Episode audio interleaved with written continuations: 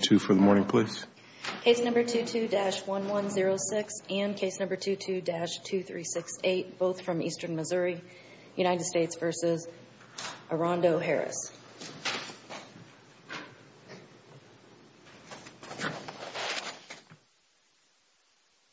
Mr. Gross.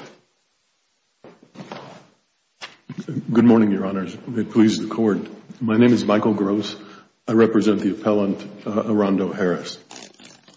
Mr. Harris's brief raises several issues. Uh, it's my intention to focus on two uh, unpreserved issues that arise from the closing argument for the government, but I don't mean to suggest that any diminished sense of the value of the other issues. All five of these issues were significant from my point of view. The summation issues Uh, were uh, two distinct um, arguments made by counsel for the government. The first argument that counsel made suggested to the jury, told the jury, that uh that the defendant had a burden of proof in the case. What counsel said was, I get to talk twice because I have a higher burden. Higher is a relative term. It has to refer to something that's lower. It could refer to, I have a higher burden than in a civil case, so I get to argue twice. Except you get to argue twice in a civil case also if you're the plaintiff. So the only other thing she can be referring to is I have a higher burden than the defendant. Could it be, I mean, we're splitting hairs here, but could higher be, you know, I have beyond a reasonable doubt and the other side has nothing? And that is technically higher. You're right that the that the uh more natural reading is probably a relative reading, but it is a possible reading. It's certainly a possible reading, but in the context, because of the significance of the burden of proof, um, um, I think this has to be seen. Was the jury advised at other times during uh, the trial that the burden of proof was beyond a reasonable doubt on the government? I'm sorry, I didn't hear. Was the proper burden ever told to the jury in another context? I mean, my recollection is um, the court, you know, instructed the jury on the proper burden. I don't think, the court did instruct the jury that the government bore the burden of proof beyond a reasonable doubt. The court didn't tell the jury anything about um Mr. about the defendant's burden because the defendant has none. Even if the court had told the jury that the defendant has no burden, the prosecutor has a position of special trust with the jury and and has no business suggesting to the jury that the defendant has a burden. In this case, or a case like this, that's especially important because this was a close case. This was, um, I would consider it a proverbial close case. The government undertook to prove um, a state of mind, and it's, it's a fine line between the state of mind that the government sought to prove and that the jury accept the jury found to have been proved beyond a reasonable doubt, and a state of mind that would not have been a guilty state of mind. The instruction for willful blindness that the district court gave to the jury was great on this issue. In light of um in light of the what Judge Kobes asked, and given that you can, given that this was a single remark, and given that you could read it as not being inconsistent with the burden of proof, I wonder whether the answer, since we're in plain error land, is just that his substantial rights were not affected. I think that his most substantial right was unquestionably, uh, it's not reasonable to question from my point of view, that his most basic right in this trial was affected. Do you have a case where that's been reversed with facts like this? Um, I don't recall, um, I'm not recalling a case now. I'd be happy to look and suggest a case to the court uh, in a 28-J letter.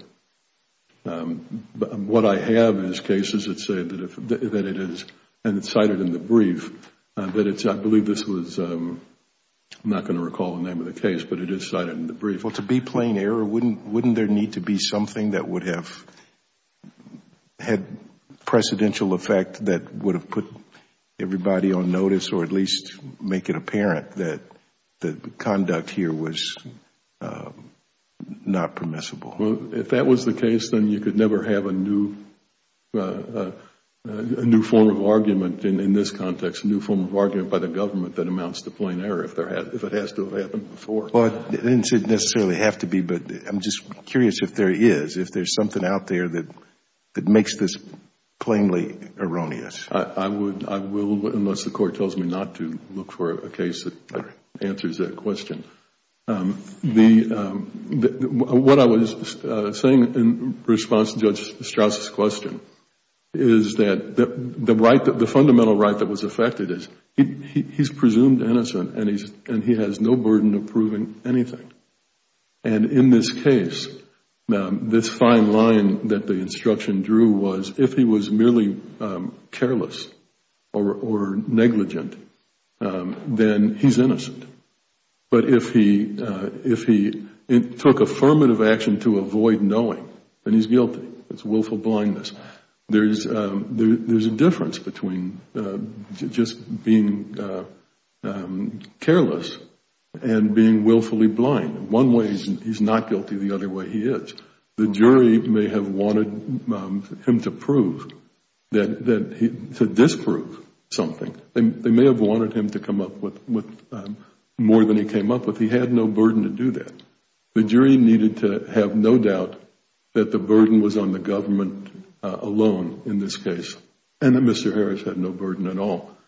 Um, the other summation issue in the case was uh, uh, occurred when the government, uh, in its, in its closing argument, told the jury that they needed to convict him to hold him to account for what he had done, which is fair enough. But they also needed to convict him to protect the community, protect themselves and the community from the future crimes he would commit if he wasn't convicted. And that you cannot do. I believe the authority for that was this Court's Johnson opinion. Um, and um, the prosecutor is not allowed to urge conviction uh, on the basis of future crimes. And that was uh, unequivocally done in this case. If there's any, what this Court has held is if there's any chance that improper, any reasonable uh, probability that improper argument had an effect on the jury's decision, uh, then reversal is required. Are you, uh, Counsel, are you familiar with our OB case, OBI, um, a 2020 case? And there the government said, now comes the justice, justice for Little Rock, justice for the community, justice for these four people sitting here who suffered through this, that, through that night. Their justice. This is the only chance to hold them accountable and that's what I'm asking you to do. This looks a lot like what happened in OBI, except for maybe maybe not even as inflammatory as what happened in OBI.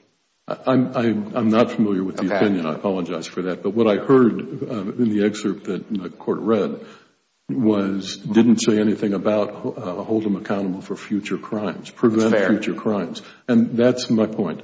What the prosecution cannot do is tell the jury, convict this guy in order to keep him from committing future crimes. And that's exactly what counsel told the jury in this case. And because it's a close case, um, um, the the improper argument matters um, more than it would matter if, it doesn't take as much even for plain error when the argument is improper in a close case as, as in a case where the proof of guilt is overwhelming.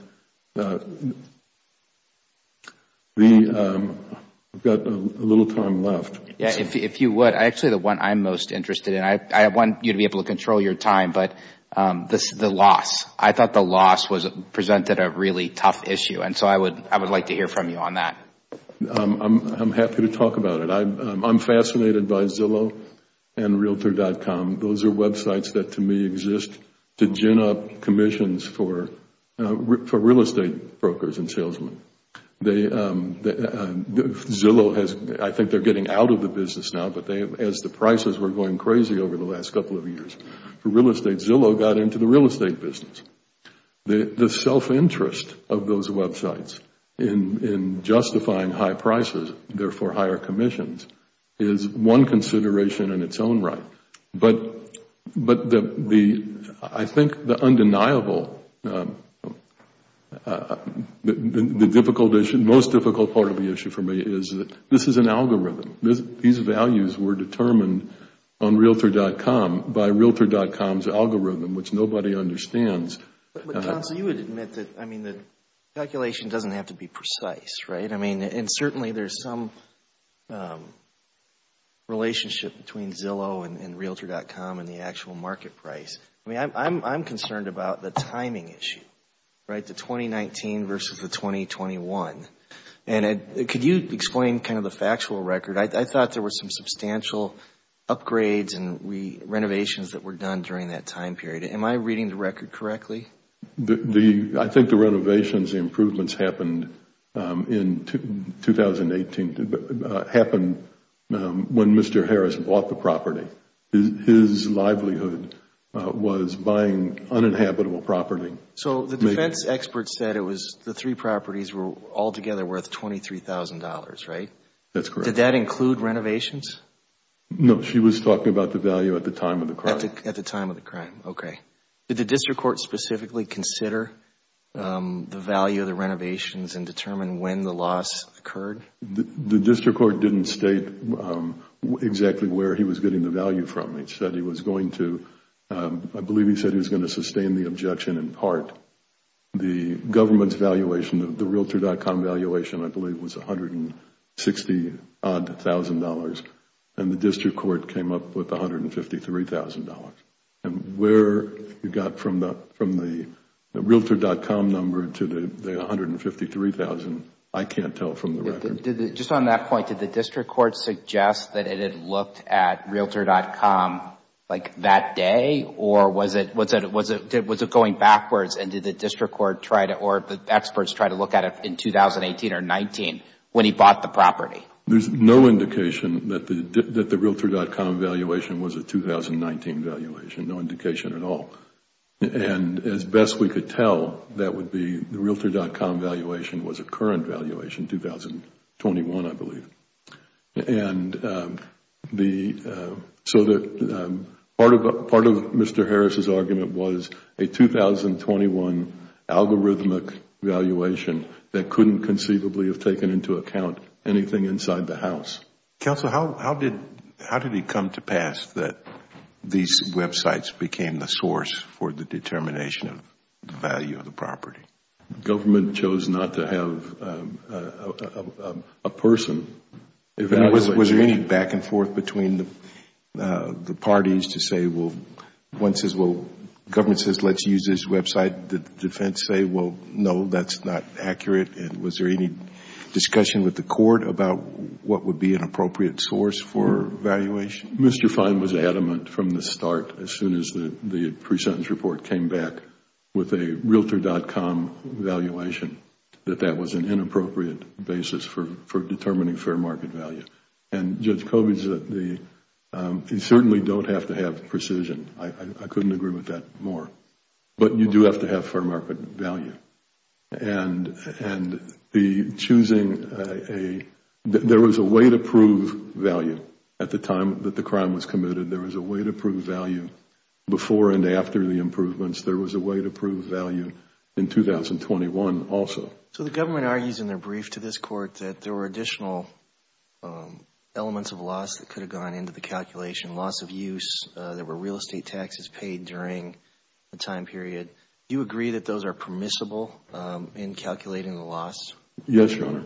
I just think you need, this was a loss valuation based on fair market value and based on just the Realtor.com valuation. So you're saying the district court didn't actually consider those issues? There's no indication that he did. That evidence wasn't presented uh, in the context of um, the valuation. I'm way into my rebuttal time, so thank you, Your Honors. Thank you, Mr. Gross. Mr. Dunkel.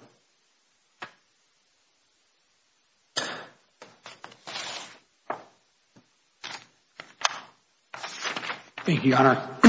May it please the Court. My name is Jason Dunkel and I'm representing the United States of America today. I would like to start by focusing on the allegations regarding the errors in the summation. The district court did not plainly err when it did not take any curative action in response to those statements. Those statements that the prosecutor made during the closing argument were in response to arguments that were made by the defense attorney inviting the jury to exercise jury nullification powers, arguing that this was just a civil matter. But it goes beyond just saying that it was a civil matter. The tone of the defense's arguments in that summation was that this was just sort of a cost of doing business, that Mr. Rondo Harris is buying property and selling property, and sometimes you accidentally buy property that with a forged deed that the um that the homeowners had no participation in selling.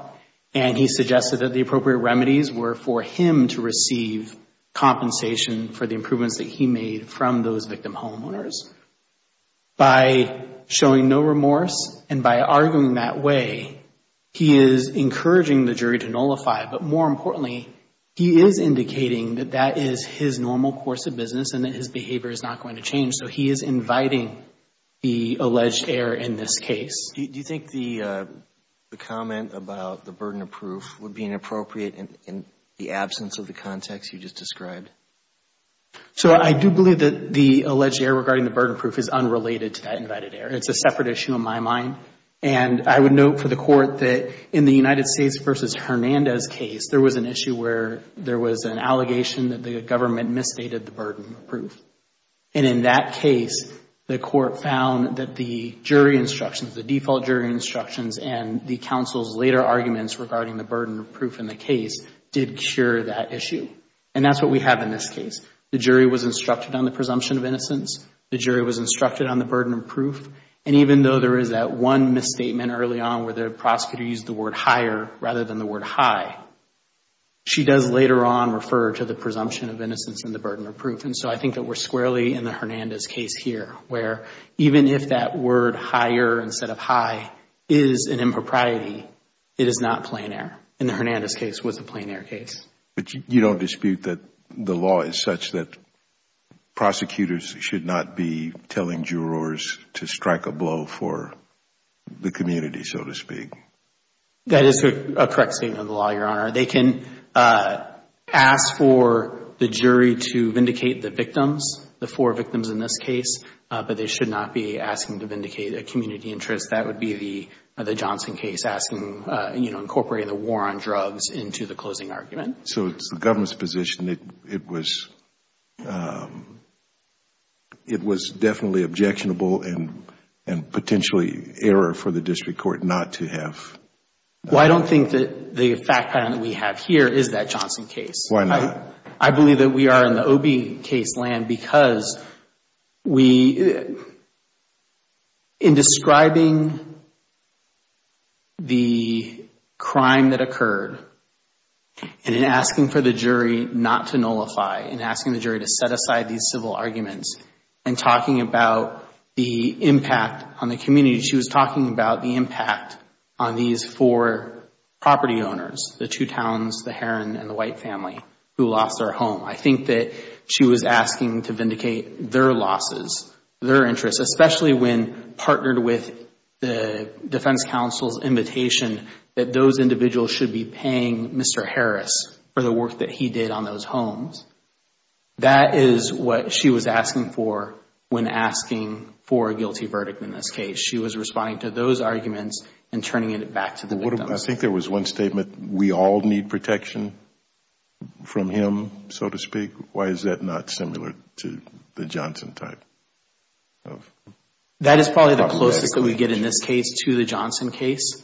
Um, but again, that goes to the issue of whether or not future conduct was raised by the invitation for jury nullification in this case. Because the defense attorney was arguing in a manner that was encouraging the jury to accept this as just a regular course of real estate business in the city of St. Louis, I think that that does uh, bring that comment into the invited response by the defense attorney. Turning to the issue of the valuation in this case, I think it is important to note that the government, I'm sorry, that the district court did not accept the government's valuation in this case. And he lowered the valuation by approximately $10,000. That's 6 or 7 percent of the total value. So what was the valuation based on in the record? The valuation that the government was asking for was based off of the Realtor.com estimates. Was there any other evidence submitted by the government? We so the court reviewed photographs that were taken both before and after photographs from the trial. Those were not presented at the sentencing hearing themselves, but they were presented at the trial and that was within the record and within the district court's memory. The district court also received, again in the trial, testimony about um, other aspects of the loss. So the uh, the victim from the uh, house owned by Sharice White, she testified to the sentimental value that was in the home Uh, because she had inherited that home from her mother. Um, same thing with... Sentimental value is not, is that recoverable?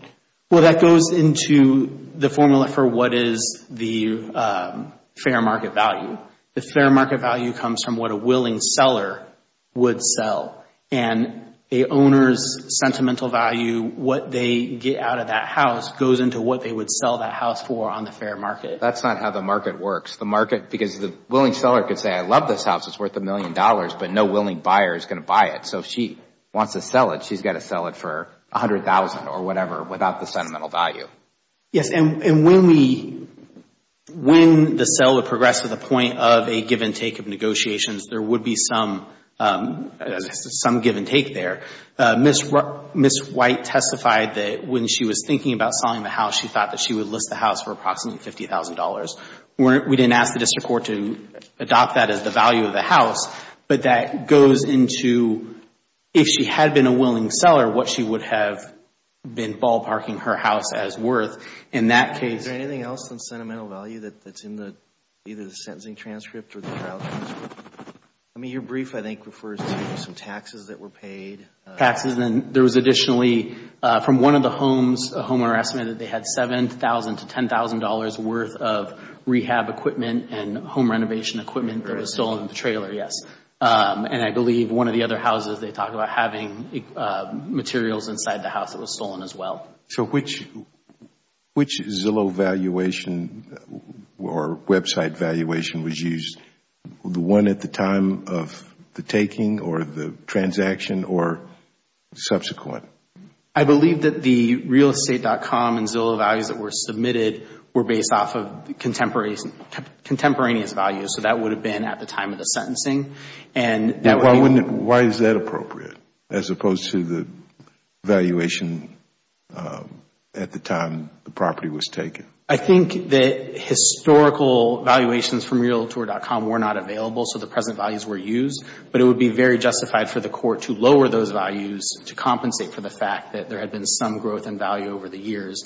And I think that would be one just or one explanation for why the court did decrease it by $10,000. It was a pretty minor reduction, wasn't it? I mean, if you're, you know, over two years, the reduction was approximately $10,000 from the government's request, and apparently then the court didn't consider, if that's correct, um, did the court consider then upward, you know, increasing it because of the renovations? I mean, it looks like to me this was just a Zillow number reduced by a random amount. Well, I would say that there's only slight evidence in this case about the value of the improvements. The defendant testified at the trial that he put $60,000 into the house, but there's been no other um, corroboration of that, but the judge looked at the actual photographs. The judge could see the before and the after photos. The judge could make a determination how much he believed those uh, values were increased as a result of the renovations.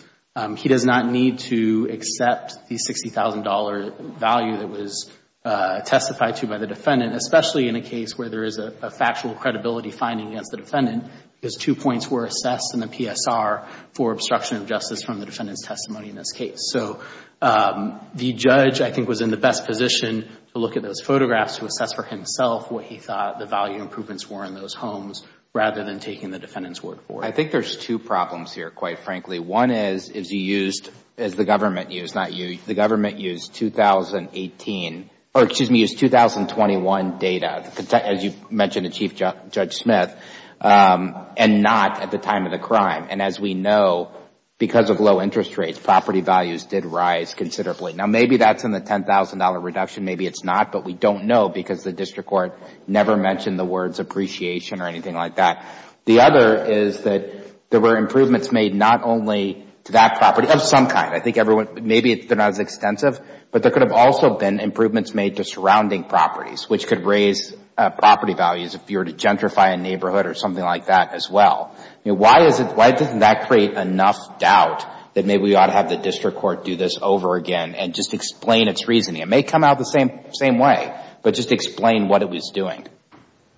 I think because there is a heavy presumption that the district court did go through this and look at this and come up with a reasonable determination.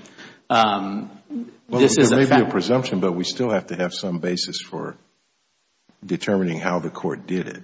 And just there's just not much here. Can you fill in the gaps for us? How was was there some explanation given? Is there something in the record to indicate the methodology? And when the judge issued his uh, ruling that the total value was $153,000, there was not an explanation for the $10,000 decrease from what the government believed the value was and what the district court found. Um, the record just does not indicate that. And to my knowledge, there was not any discussion outside of the record that uh, you have before you today that explains that. So um, I have not touched on the other two issues here today, but um, I do believe that the brief speaks for themselves on the ineffective assistance claim. The one issue that I wanted to address on the interstate nexus claim is that there is sufficient evidence of interstate nexus with respect to all three of these properties. One of the properties was owned by a Texas homeowner, so there's clear interstate nexus there. The other two properties were both rented by the defendant after he came into possession of them. And there was evidence that he was advertising those rentals online and that he was accepting rental payments through Cash App. And finally, with respect to all three properties, the notary testified that as a result of the Secretary of State investigation into whether these documents had been improperly notarized, she was prevented from working as a notary for a period of time until that investigation had concluded. For all of these reasons, there is sufficient interstate nexus as to all three of the properties underlying all six of the counts, and uh, the motion for acquittal was properly denied. Unless there's any other questions from the judges, thank you for your time. I don't see any. Thank you, Mr. Dunkel.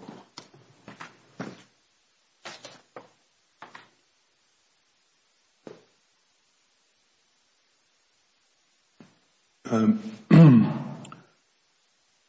The fair market value issue, um, I think Judge Stras um, uh, responded to that in the way that I would like to, which is it's not just about, fair market value isn't determined by what a um, willing seller would sell his property for. There's got to be a buyer also. The notion, and and uh, what the government did here, even with respect to Realtor.com values, is they didn't do the work of digging to see if they could come up with 2019 fair market, uh, 2019 Realtor.com valuations.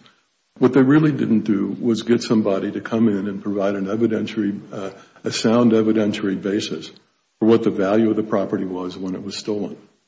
Um, um, um, Mr. Harris brought a witness in to testify about the value of the property.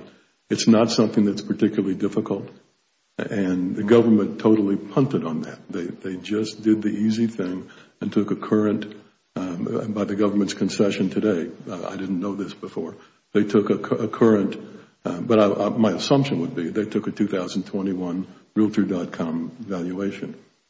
I would like to touch on the fact that there's a big difference between saying I have a higher burden of proof and saying I have a high burden of proof, but I'm out of time. Thank you, Your Honors. Thank you, Mr. Gross. The Court thanks both counsel for participation in the argument before the Court this morning. We will take the case under advisement.